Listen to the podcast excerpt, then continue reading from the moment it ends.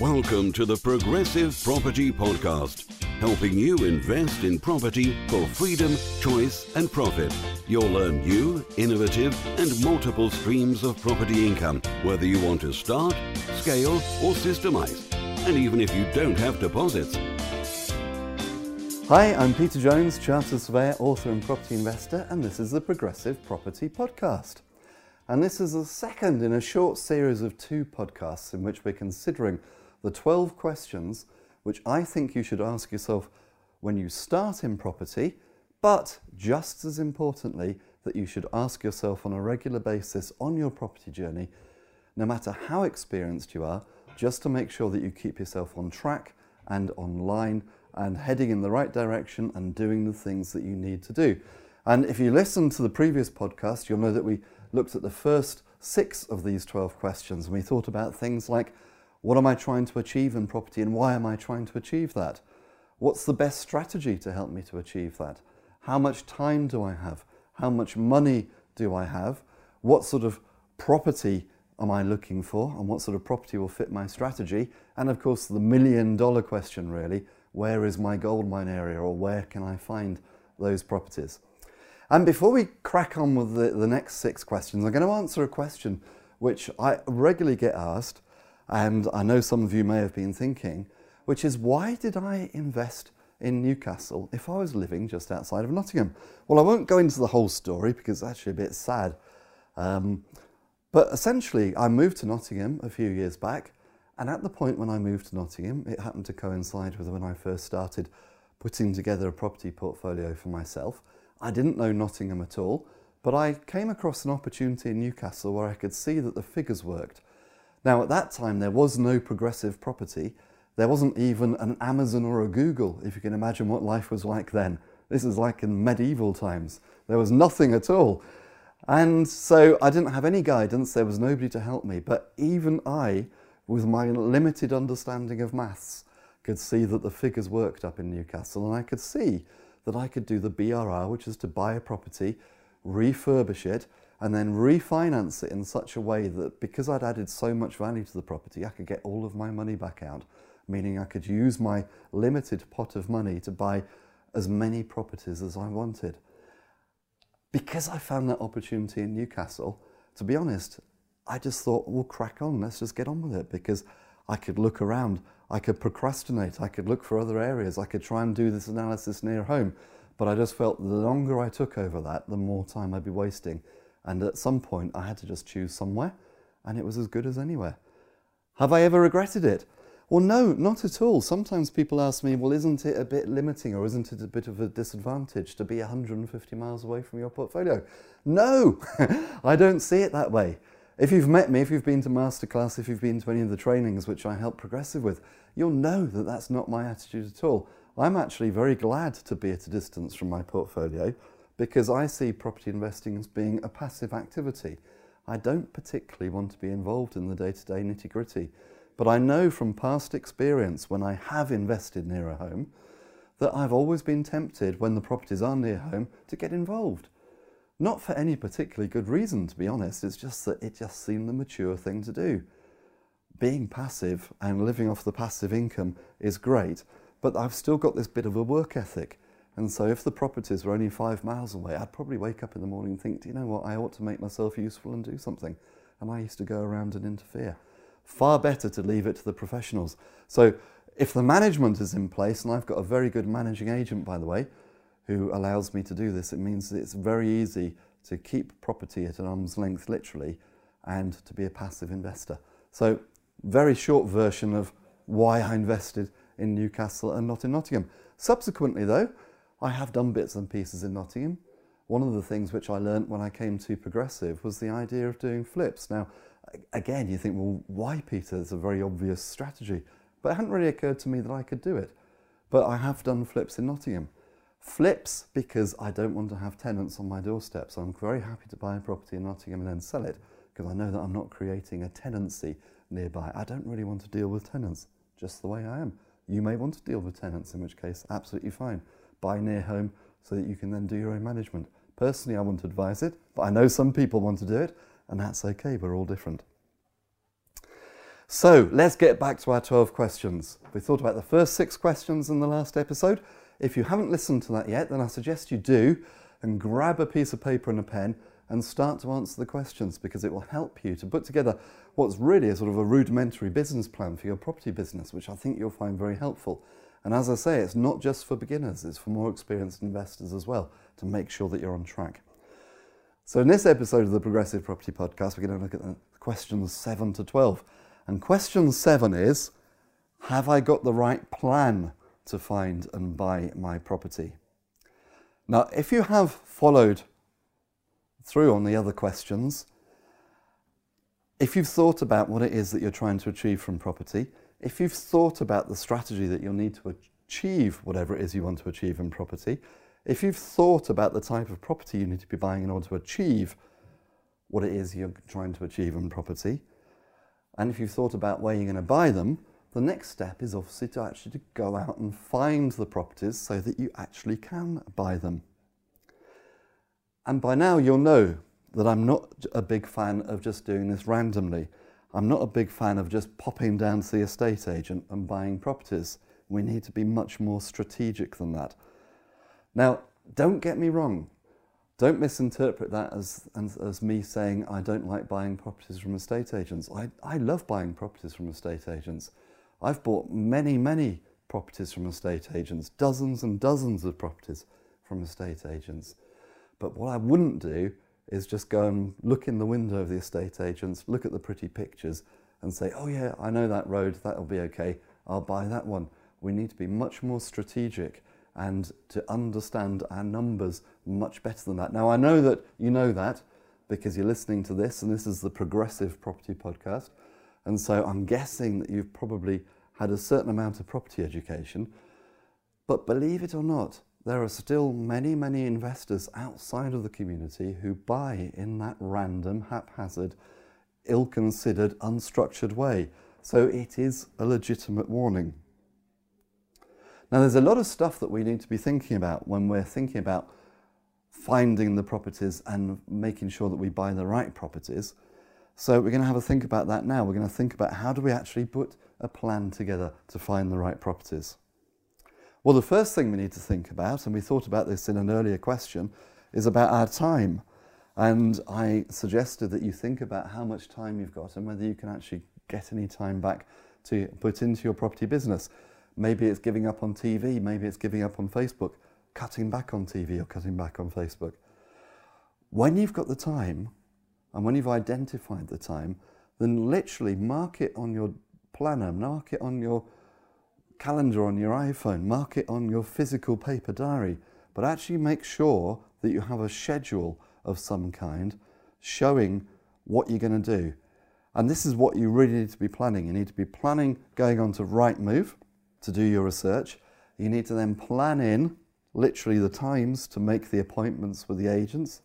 When you've made the appointments, you then need to mark those on the diary to make sure so you get to the appointments and then you actually need to take the time to physically get out of your chair, leave your computer, leave Rightmove behind, and actually go and look at the properties. Now, if you remember back to the last episode, in time, when you understand the process fully, uh, you'll be able to outsource a lot of this to, to other people, possibly even as far away as the Philippines. The VA in the Philippines could do a lot of this stuff for you. When you start, though, I suggest you do it so that you understand the process and it's your time. So you make sure that your time is being used wisely. So, how many viewings are we actually going to do before we buy our properties? That's a, a great question. And that's going to vary a lot, isn't it? It's going to depend upon how much experience you've already got. It's going to depend on how much money you've got. But by and large, as a general rule of thumb, the more experienced you do get at buying properties, the less number of viewings you'll need to do in order to buy a property. That's because you'll learn, particularly if you focus on one particular area or one particular strategy, you'll begin to learn exactly the sort of property that you need to be looking for, which means that you'll be able to vet them probably from home or from going through agents' details much more easily and quickly. When you start, though, I'd almost suggest that within your chosen area, or if you have a particular strategy in mind which you're following, go and see as many properties as you can Because everything's a learning experience, and learning about property is like anything else, it's about practice.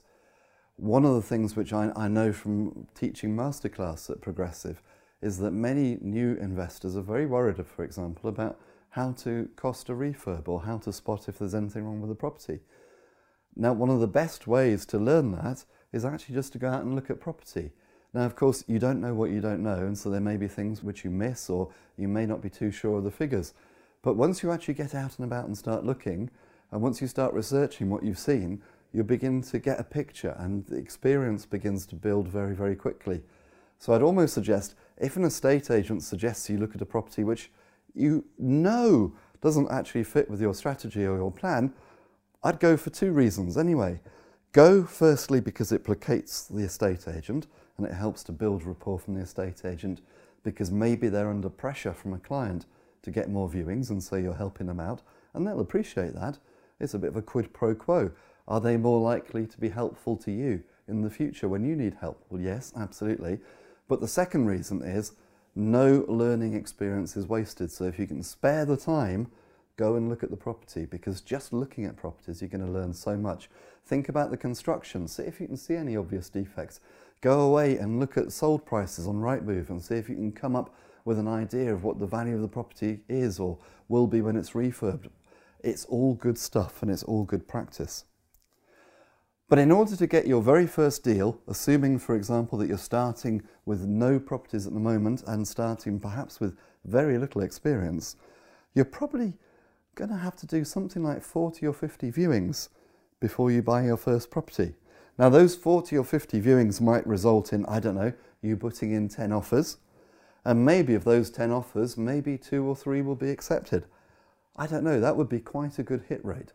But if only one is accepted, that's 40 or 50 viewings, which were well worth doing. You've learned a lot, you've built rapport with the agent, and you've got a deal at the end of it. And by the way, in 10 years' time, will you be glad that you bought that property? Yes, you will. So make the plan, schedule the time into the diary, because if you don't, discipline yourself. It's not going to happen, so do it. Now, property is a funny thing because although I'm trying to make this sound like it's sequential steps, actually a lot of it all happens all at the same time. So while you're making the appointments with the agent and doing your 40 to 50 viewings in your first month, and by the way, if you can do 40 or 50 viewings a week, guess what? You're going to absolutely smash it. Only you know how much time you have though. If you can only do 40 or 50 viewings per month, do that as well. But while you're doing all of that, you need to be doing other stuff as well. And one of the key things you need to be doing is finding yourself a good or even great mortgage broker. Where are you going to find a great or a good mortgage broker? Well, I would suggest that you're listening to the Progressive Property Podcast. I'd go onto the Progressive Facebook group and I'd ask for recommendations. Word of mouth recommendations are worth their weight in gold, aren't they? And there are some really great mortgage brokers out there, by the way, who can really help you supercharge your business. Equally, and I hate to say this, and I'm not naming names or thinking of anybody in particular, but there's also some pretty awful mortgage brokers out there as well. What you don't want is just somebody who's going to fill in a form and send it off to Birmingham Midshires. Nothing wrong with Birmingham Midshires, by the way. I've got a few mortgages with Birmingham Midshires, but you need somebody who's a bit more creative, somebody who understands the strategy that you want to undertake and who can help you with that strategy. Not all mortgage brokers are equal. That's why it's so important to go onto the Facebook community, for example, or to go to your networking meetings.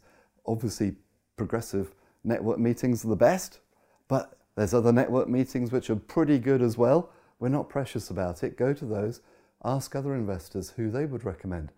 Will they all tell you? Well, probably not, but some might and you only need a couple of good recommendations to find a decent mortgage broker. I think a decent mortgage broker is worth their weight in gold. Sometimes I'm asked questions like, well, Peter, do you pay your mortgage broker a fee? Should I try and find a mortgage broker who's free and who only charges the bank? Honestly, if you're thinking that way, you're looking at this in completely the wrong way. My mortgage broker allows me to access money, which allows me to do deals, which has allowed me to build a significant portfolio which pays me passive income, which allows me to do what I want. As far as I'm concerned, my mortgage broker is amazing and I pay them whatever they ask. when you start, I know that it's, it's natural that you're thinking about cutting costs, but the reality is, if in five years' time you have 50 properties in your portfolio because you met a great mortgage broker, then you won't be worrying about the fees that you paid your mortgage broker. You'll just be thinking about how great life is because you've got 50 properties giving you passive income. So don't get bogged down in it. Just find somebody who's really good, and if you have to pay them, then pay them. And if you have to pay them a lot, then pay them a lot. It's money well spent. Now, if you've listened to this far in the podcast, hopefully you're going to go and take action. But I know sometimes, particularly when we start, it can all seem overwhelming. And you might be thinking, oh, Peter, this, this all sounds a bit much. I'm not sure I can really do this. I'm not sure that I can really spare the time to do this. I'm not really uh, sure I can put the energy into doing this. And I fully understand that. I've had my wobbles as well. I think it's very easy to assume that when you see people who've done okay, that it must all have been easy for them. No, that's not true. If you talk to anybody who's sort of in the limelight, you'll find that they've had their difficulties in getting there. And I fully understand that that's a feeling which many of us have. But just think of it this way a general principle of success, which I've found to be true in my 35 odd years in property, is that small things done consistently are going to be the things which actually create the results for you. In fact, that's so important, I'm going to say it again. Small things done consistently are going to be the things which actually create the results for you. So a small thing could be just scheduling 20 minutes a day to go onto Rightmove to look for properties in your goldmine area. Now, it may be that as well as that 20 minutes, you then have to schedule five minutes to ring the agents to make appointments. But that's a simple thing that you could do most days. That's only 25 minutes. Most of us could find 25 minutes. And maybe, and this is probably a good thing to do, you can actually chunk all the viewings together. So you can do all the viewings on a Saturday morning, for example. Or if you want to go direct to vendor and uh, not have the agent hanging around, you could do them all on a Sunday because most agents wouldn't want to go out on a Sunday. By the way, bit of an advanced technique. I'm not suggesting you cut the estate agent out, by the way, but it can be helpful sometimes just to talk to the vendor to find out why they want to sell.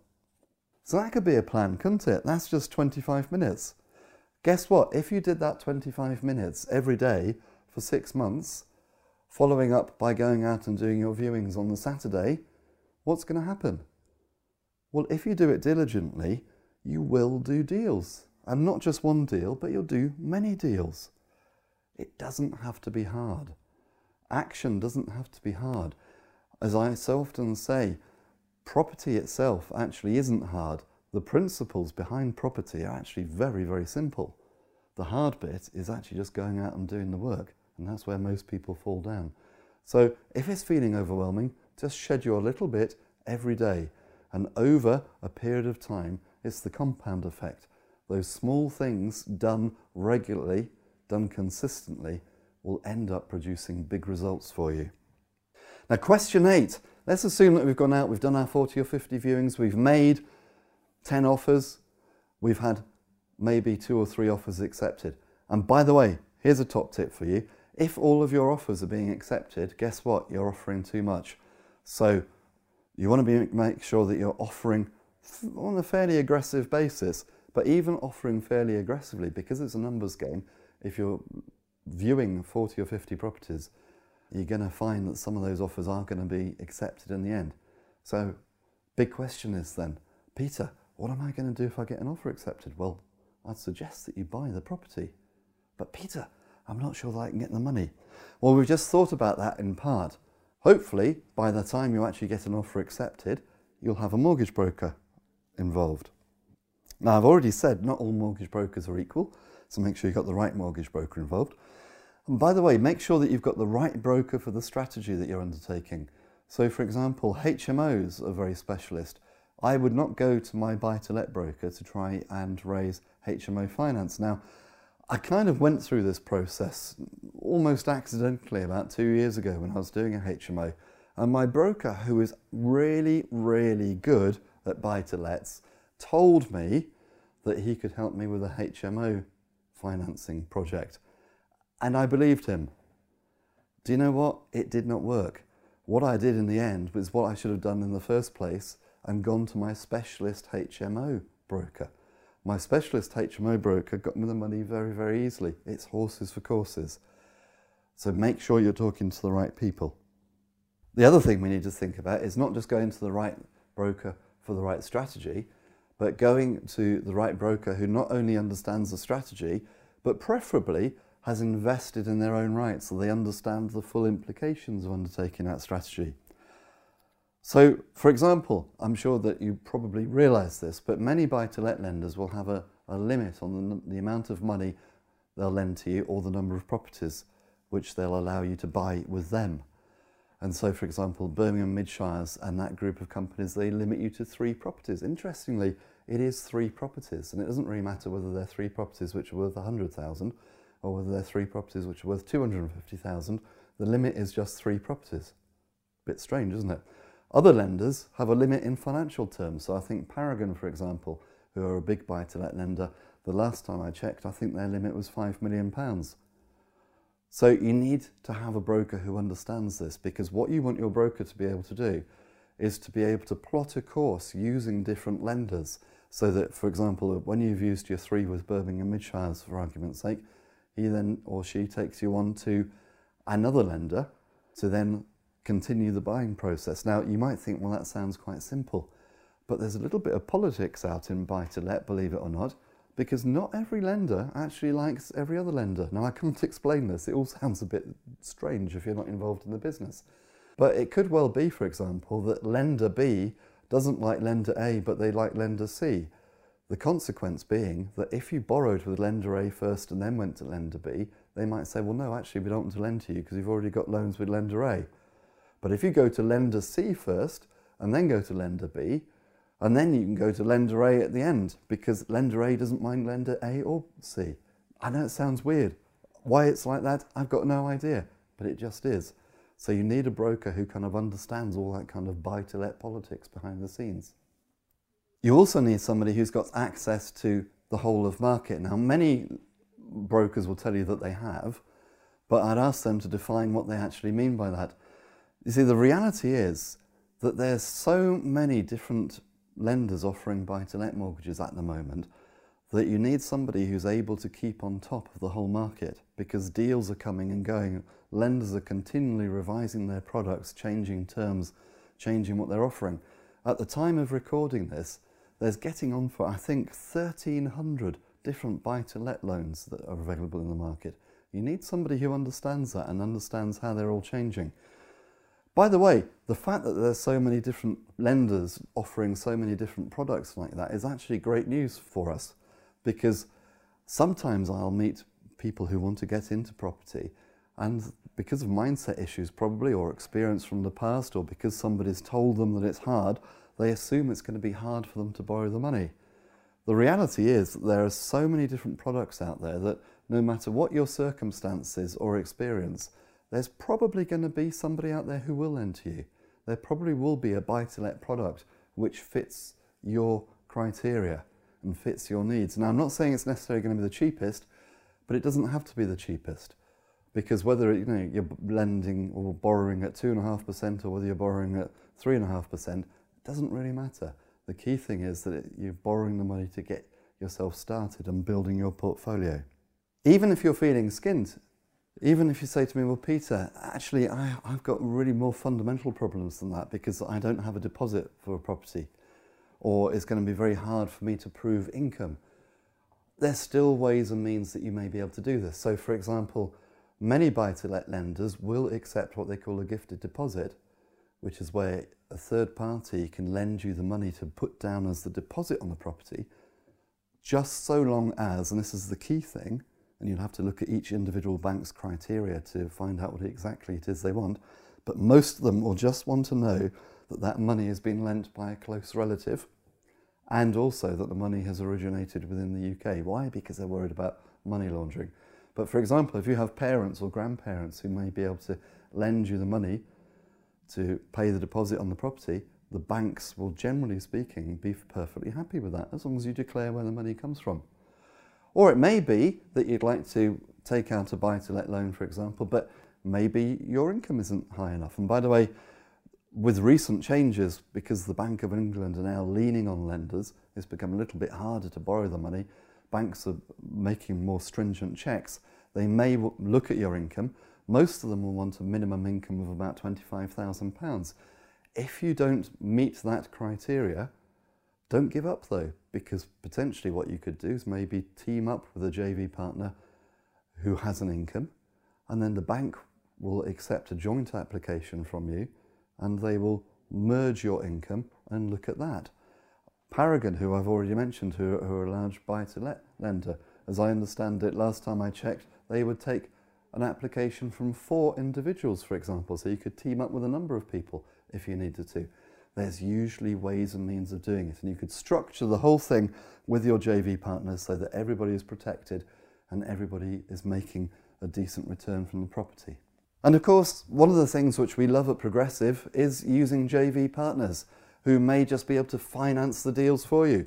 One of the best ways and one of the most creative ways, I think, of actually doing the whole BRR buy, refinance, and refurbish model is to maybe find a JV partner who can finance the purchase and the refurb for you. You can then find the, the property, you can then project manage the refurb, you can wait six months, you can then refinance in six months and pay your JV partner back. Very doable. Many, many people do that. So think about JV partners. If you haven't been to the JV Day at Progressive, you might want to come along and, and, attend that. Lots of great ideas on how to find people with the money, how to structure the deals. But there's plenty of people out there who've got the money. We thought about this in the last podcast, so I won't repeat it all here. But if you haven't made that list yet of people that you know and you haven't got the money, maybe that's why. Make the list, talk to the people. Question number nine Which business entity should I buy my properties into? This is really topical, isn't it? Ever since the changes with Clause 24, or as it's sometimes known, Section 24, everything has changed in property over the last three years, and the way that we used to see things has changed, and the way we used to buy our, we, we used to buy our properties has changed. So let me explain what Section 24 is. Back in 2015, I think it was, the then Chancellor, George Osborne, decided to disincentivise people going into buy to let. And the, the way he found to do that was to reduce and eventually abolish the amount of mortgage interest that we can offset against rent when calculating how much income tax we pay. Now, just to be absolutely clear, this only applies if you buy the property in your own name, and it's all around the calculation of the income tax that you'll pay on the rent of the property. Now, in the old days, we could offset all of the mortgage interest against the rent to, and then deduct one from the other. That would be the figure which we'd start using before we started calculating the rent. That's being phased out. It's being phased out so that by 2020, we will not be able to offset any mortgage interest against the rent, although there will be a 20% credit which you'll be able to apply it's all a little bit complicated. And to be honest, I'm not an accountant. You'll need to talk to your accountant about it.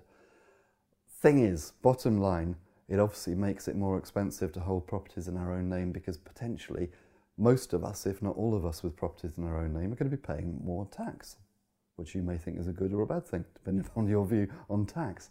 But that's the reality. So, what is the way around that? Well, at the time of recording this, the way around this is to buy properties into a limited company. Why? Because limited companies can still offset all of the mortgage interest against the rent before calculating corporation tax. Now, that doesn't entirely solve the problem, to be honest, because there is no ideal. Even before all of this, there was no ideal way of setting up your property business uh, as far as tax was concerned.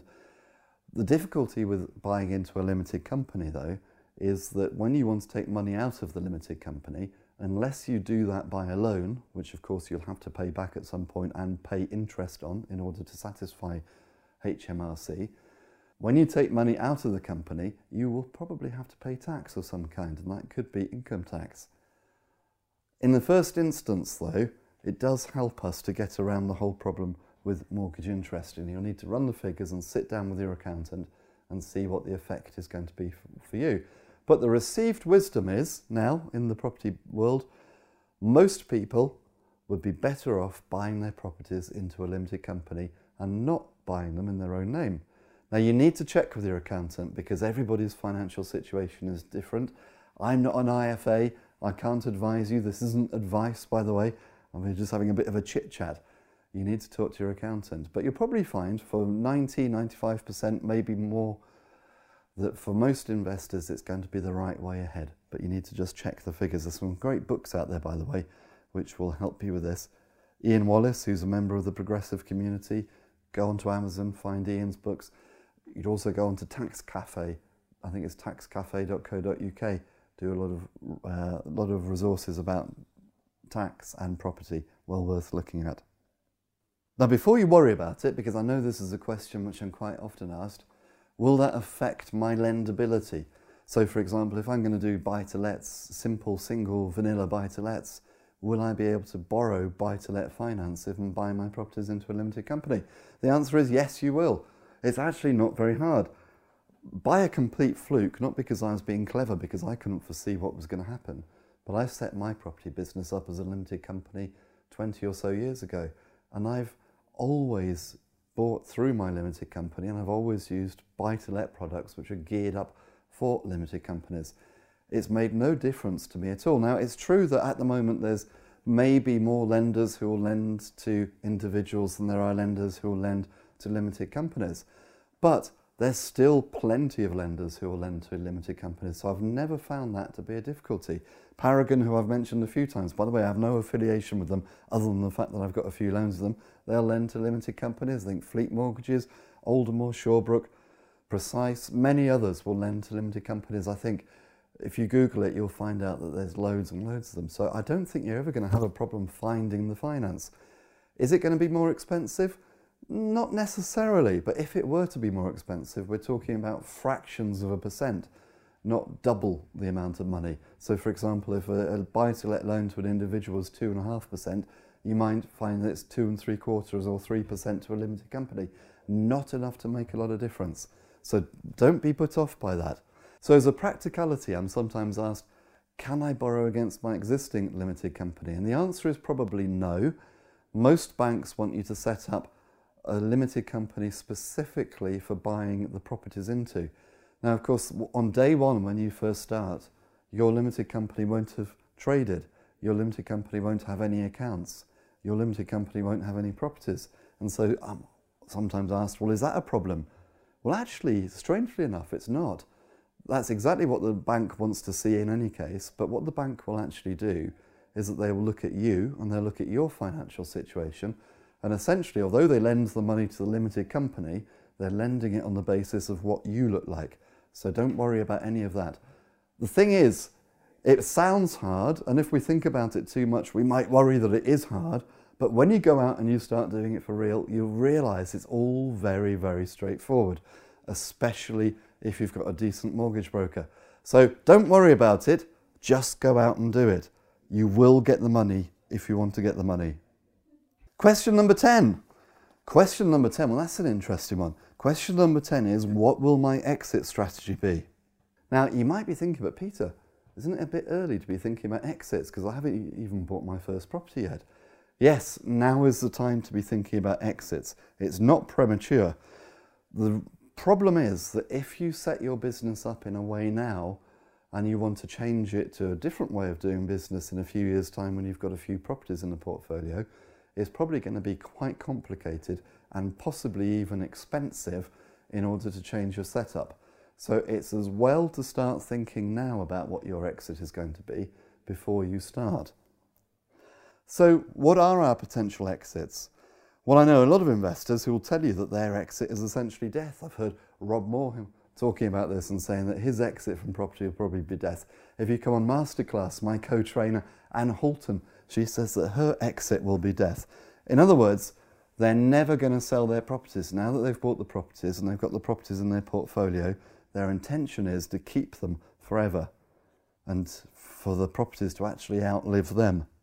But of course, if you have a different strategy, and if you remember back to the last podcast, I was saying that maybe the best strategy for us isn't the most obvious strategy.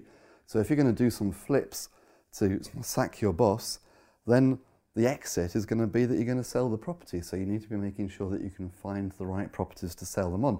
That's why if you're going to do flips, probably the best sort of properties for flips are going to be better quality properties which you can sell on to owner occupiers as opposed to cheaper properties which you might want to sell on to an investor. The difficulty with selling on to an investor is if the investor is like us, they'll want a decent discount, won't they? Which makes it harder to make a profit. That's why I'd suggest that flips are always better to owner occupiers. Going back to our last question about which entity do I buy into, your exit might suggest that you put everything into a limited company. For tax purposes, you may want to do that anyway. But if you put everything into a limited company, then maybe over time, for example, if you have children, you can let the children have some of the shares. Now, there may be tax consequences of doing that. You'll have to talk to your accountant. You may be able to use your capital gains tax allowance, for example, to be able to feed shares to your children tax free. Talk to your accountant, but that could be a possibility. All sorts of ways and means of doing it a possible exit with a limited company could be selling the limited company. Or you could sell shares in the limited company. If you wanted to take on an investor and sell half your stake, you could do that. Or you could sell all of the properties out of the limited company and keep the cash in the limited company. Maybe just invest the cash in something. There'd be so many different options. Again, you want to sit down with your accountant and talk to your accountant not only about what the different exits are, but the tax implications of the different exits, which are probably going to be different for each of us because we all have different tax situations and different financial liabilities and situations. Talking of which, question 11. What are the tax implications of owning buy to let properties? Well, we've kind of covered this in part in, in the earlier questions. It's well worth thinking about though, because clause 24 is quite restrictive It's particularly restrictive if you're going to own the properties in your own name. That's why I'm suggesting that you don't.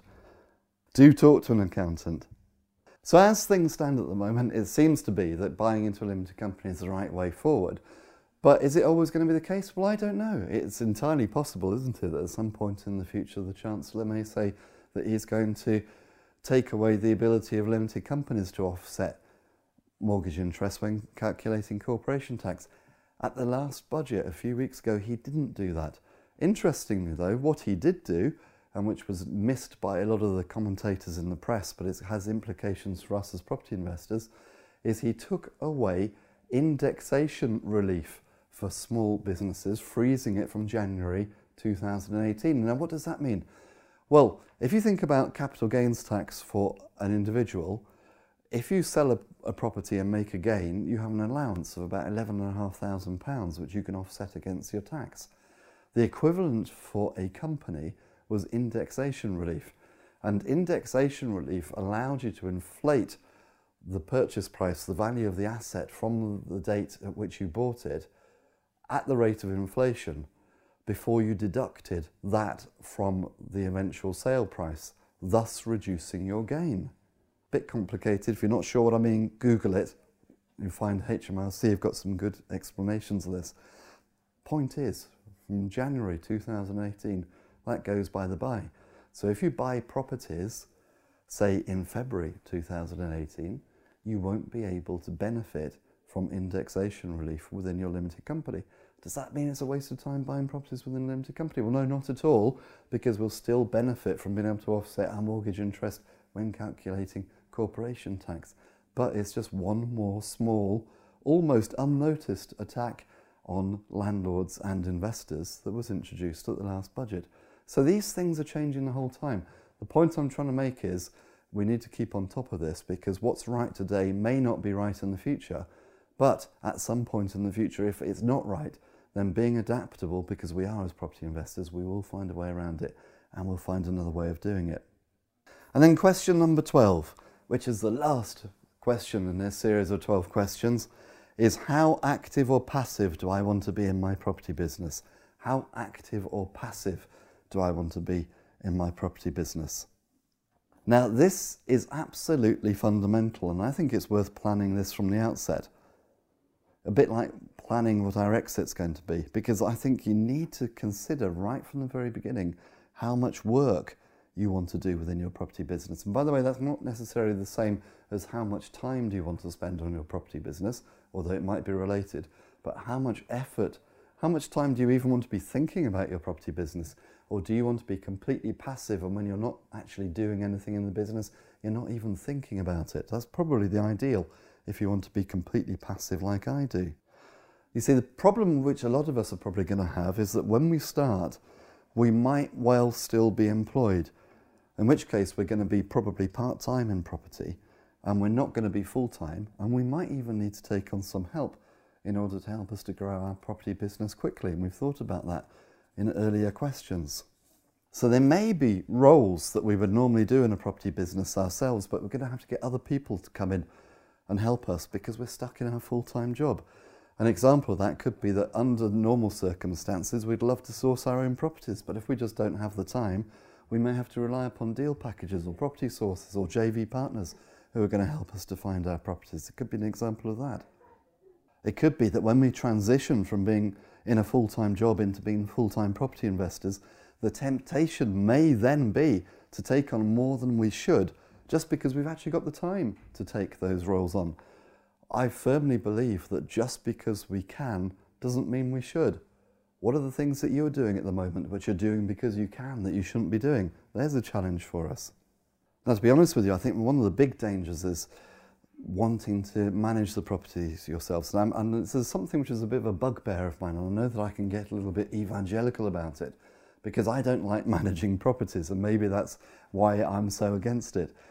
I know that some people they don't mind managing the properties, but to be honest with you, I think our time is much better spent doing deals and finding JV partners than doing all the mundane day-to-day stuff which we can employ somebody else to do and they'll do it relatively cheaply. I know that maybe sometimes we'll balk about paying an agent 10% of the rent for managing the property. But for a typical property of mine, for example, where a typical rent's maybe £500 a month, that's £50 a month. That's not an awful lot of money if it then frees me up to go and do stuff which is going to help me to do more within the business and grow the business far more than £50 in a month.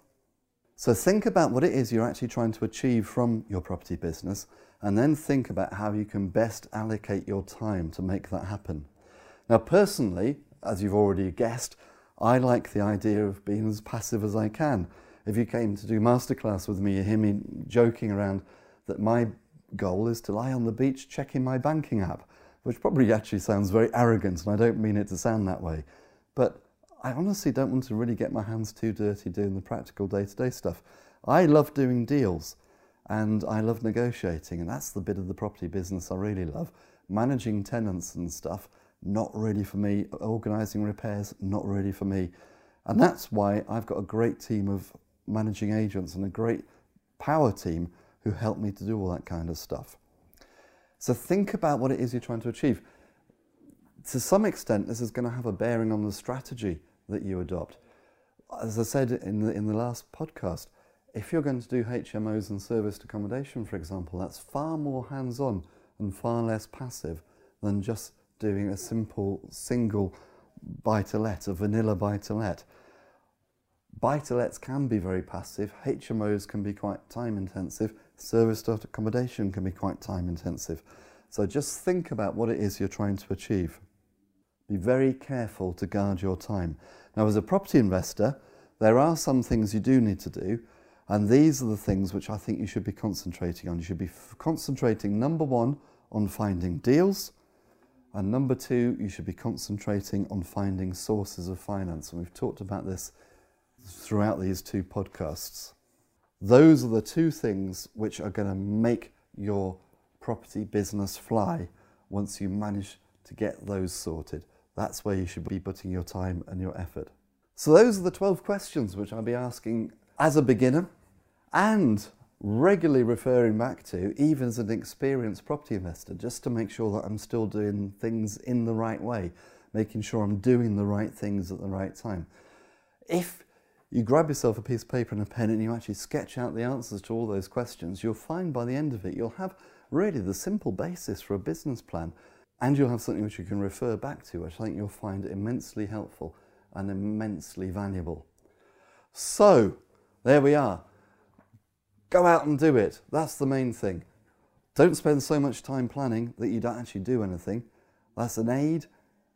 It's not enough in itself. Actually, doing it is what's going to make you a successful property investor. So, I hope you did find that helpful. If you have any ideas for any future podcasts and you want to get in touch, then please get in touch through the Facebook group and the community, the progressive community, or, or, send me a message or messenger. If it looks like something which will help everybody, then I may do a podcast on it. If you want to know more about me, you can come to my website www.thepropertyteacher.co.uk where you'll find bits and pieces about me, Peter, and various resources. Otherwise, I'll see you in the next podcast. Here's to successful property investing.